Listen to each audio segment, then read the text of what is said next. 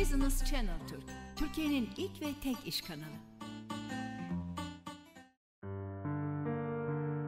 Bu programımızda birazcık şöyle tekstil sektöründen, modadan konuşacağız ama deri ağırlıklı konuşacağız. Çünkü derinin her zaman yeri çok başkadır.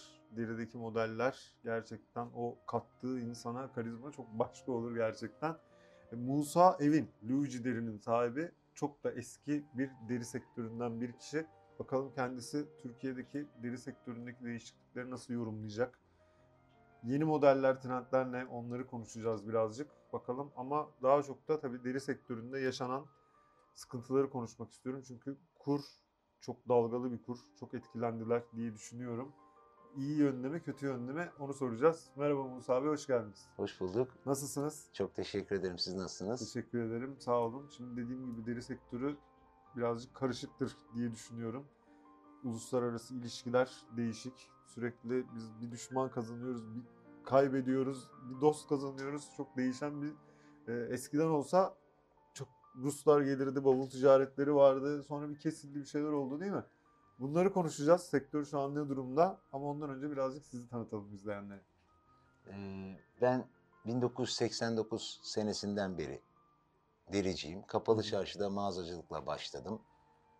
Ee, 1993 senesinden beri Zeytinburnu'nda deri konfeksiyon üreticisiyim.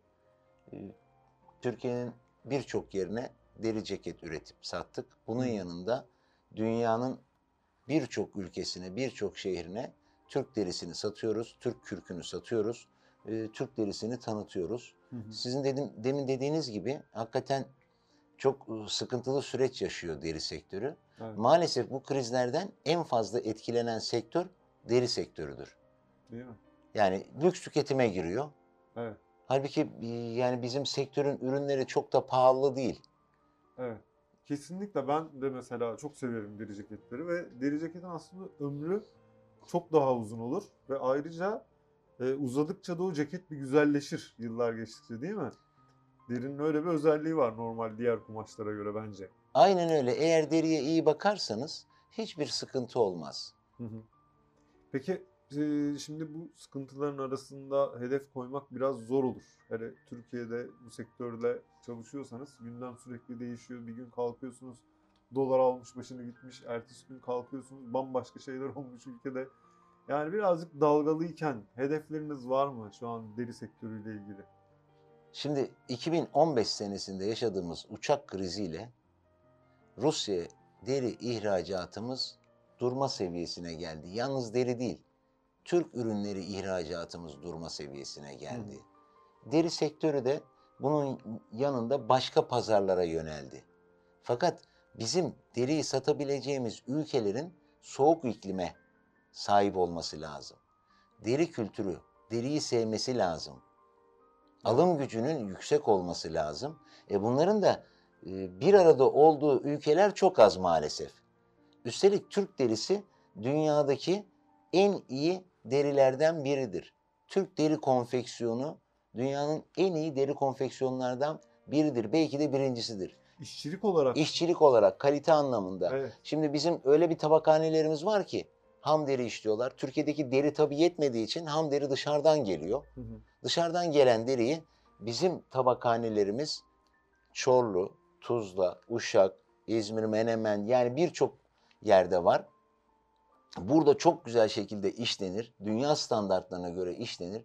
Bize gelir. Biz de onları mamul olarak mağazalarımıza satarız. Mağazacılarımıza, müşterilerimize satarız. Hı hı.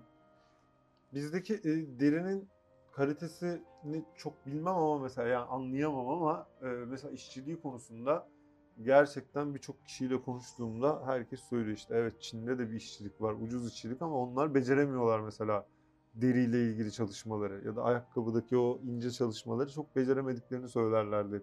Doğru mudur? Bu Biz İtalya'dan sonra Hı hı. bu işi devraldık. Dünya modasını İtalya yönetir, Fransa Evet. yönetir. Yani maalesef böyle bir gerçek var. Hı hı. Çünkü marka ülkeler. Biz de ürünümüzle marka olduk. Şimdi Türkiye'ye gelen turistin aklına ilk deri, halı, kuyum almak gelir. Evet. Maalesef bu üç sektör de yok olan sektörler arasına giriyor. Neler yapmak lazım peki Şimdi, yok olmaması e, için? bunun için neler yapmamız lazım?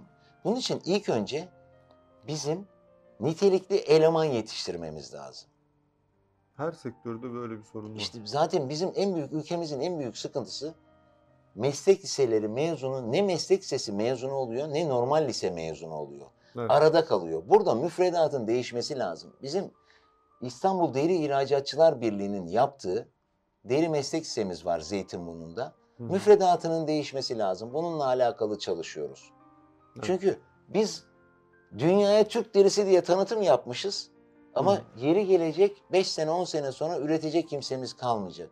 Bizim meslek ortaokullarına ihtiyacımız var aslında. Evet. Çünkü 17-18 yaşındaki bir genci tekrar bu işe sokamazsınız. Üstelik şu teknoloji çağında Çok zor.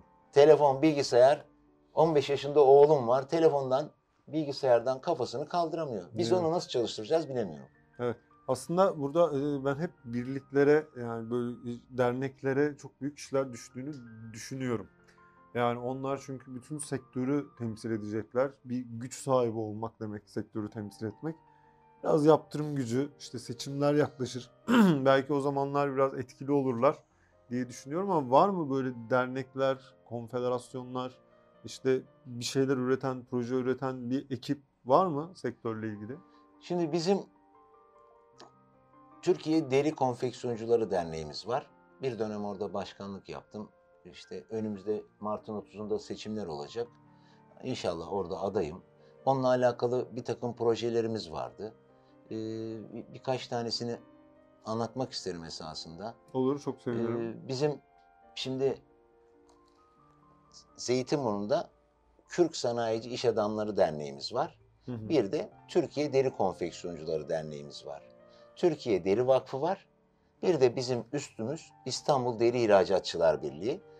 Onun üstü de Türkiye İhracatçılar Meclisi.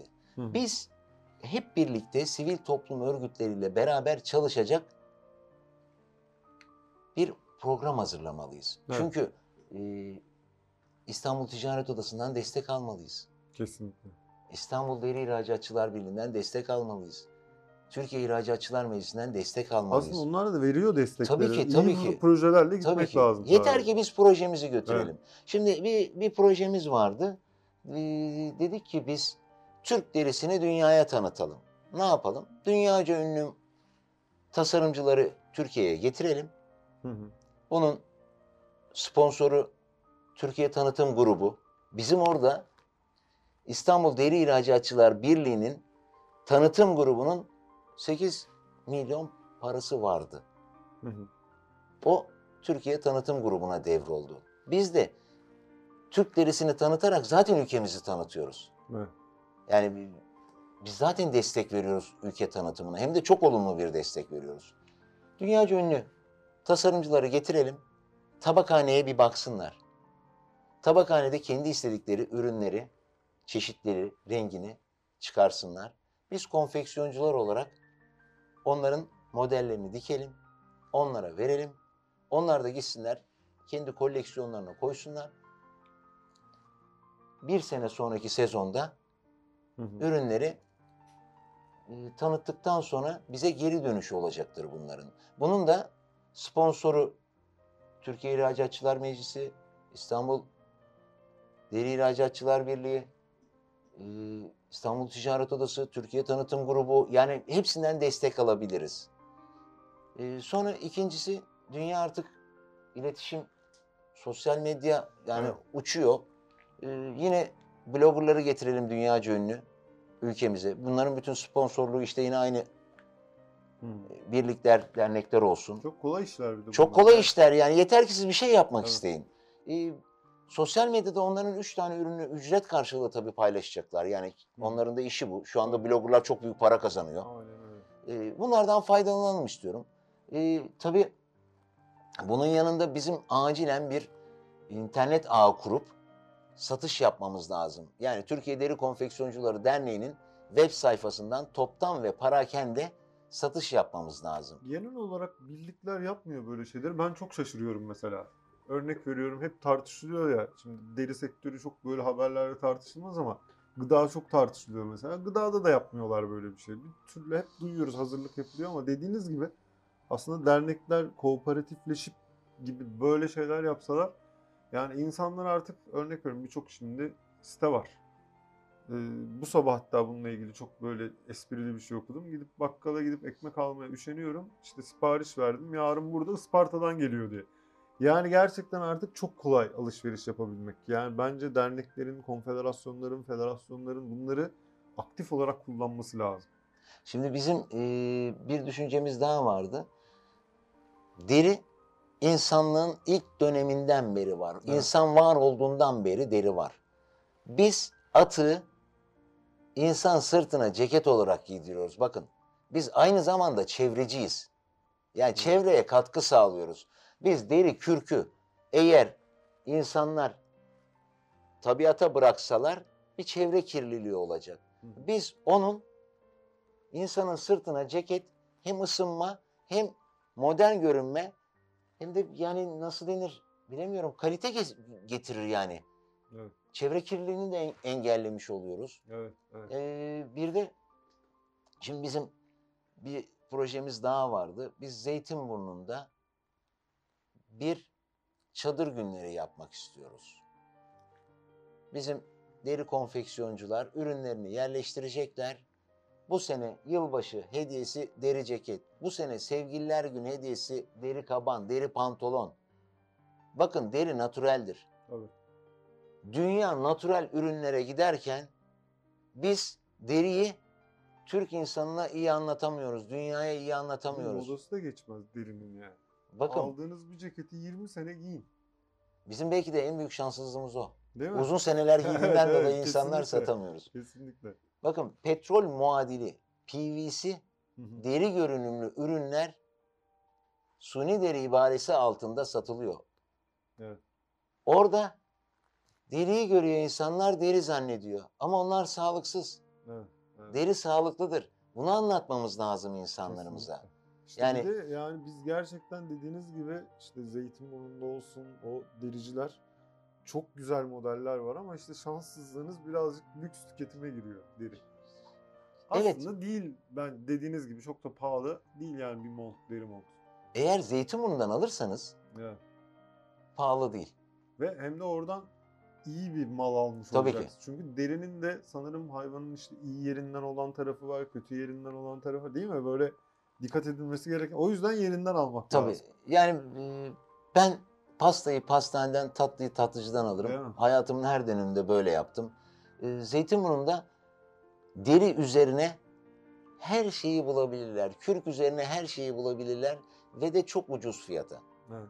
Yani dışarıdaki fiyatlarının çok daha aşağısında. Ama insanlar birazcık şey zannediyor. Mesela ben de zan öyle zannediyordum şimdi siz bunları anlatmıyor. Sanki orada biraz daha toptan ihracata yönelik çok fa- fazla böyle parakende gidip alışveriş yapılamayacak gibi bir izlenimi var Zeytinburnu'nun. Ben de onu bıraktım mesela. Yok çok doğru söylüyorsunuz. Değil mi? Ama bizim hedefimiz e, parakende satarak sıcak paraya erişebilmek, Evet. nakit akışını sağlayabilmek. Evet. Zeytinburnu'nu biz Zeytinburnu'nun girişlerine Zeytinburnu Leather for Center diye tabelalar koyacağız. Bizim hedefimiz bu. İnsanları Zeytinburnu'nun içlerine de çekmek. Zeytinburnu'nun sahil kesiminde değil dericilerin hepsi. Zeytinburnu'nun içinde çok fazla derici var. Evet. Zeytinburnu'nda e, konserler vererek insanları Zeytinburnu'na getirmek istiyoruz. Dericileri görsünler istiyoruz. Biliyorlar Zeytinburnu'nda derici olduğunu ama e, fiyatları tabii tam bilmiyorlar. Tabii. Eskiden tabii yüksekti fiyatlar ama şu anda güncellendi.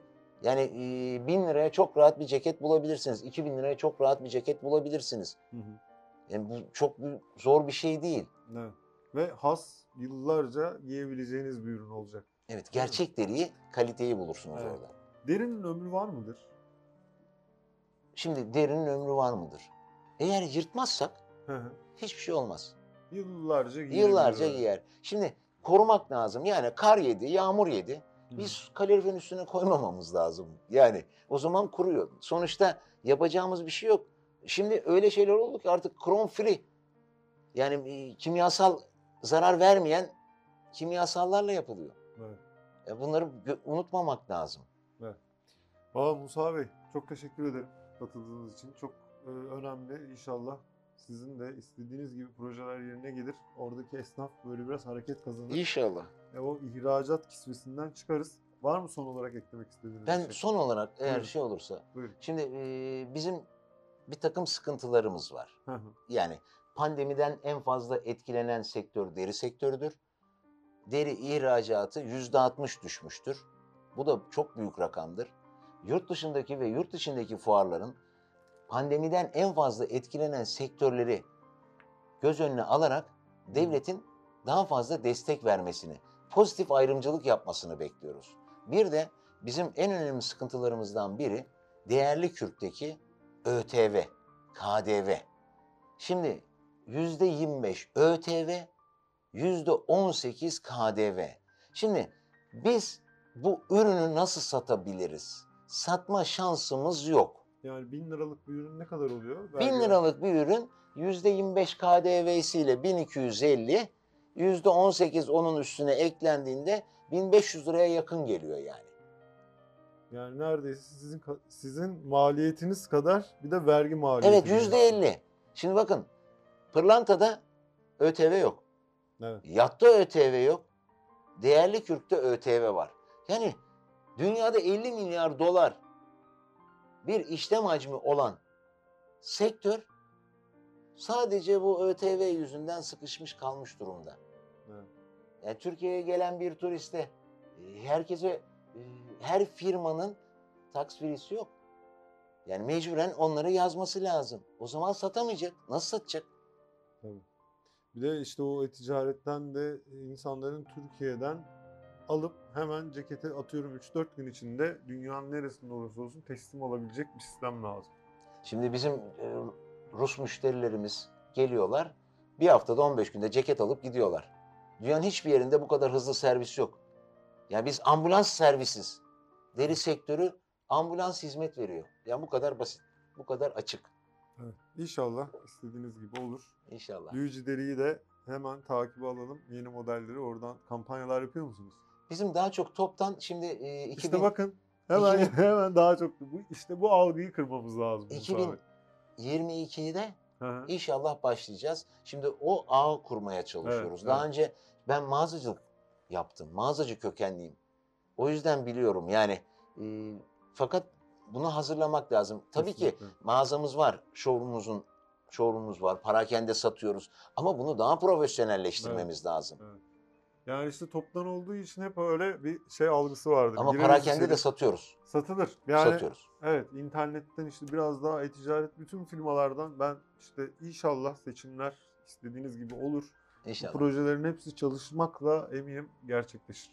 Çok, Çok teşekkür, teşekkür ederim. ederim. Sağ olun. Gerçekten birçok sektör pandemiden etkileniyor ama özellikle ihracata dayalı sektörler çok daha fazla maalesef zarar görüyorlar. O yüzden birazcık böyle yurt dışından gelip Türkiye'de çok rahat bir şekilde alışveriş yapan alışveriş siteleri var. İnsanlar alışveriş yapan. Yurt dışından gelip de bu işleri yapıyorlar. Bizim çok daha iyisini yapmamız lazım. Kendinize çok iyi bakın. Görüşmek üzere.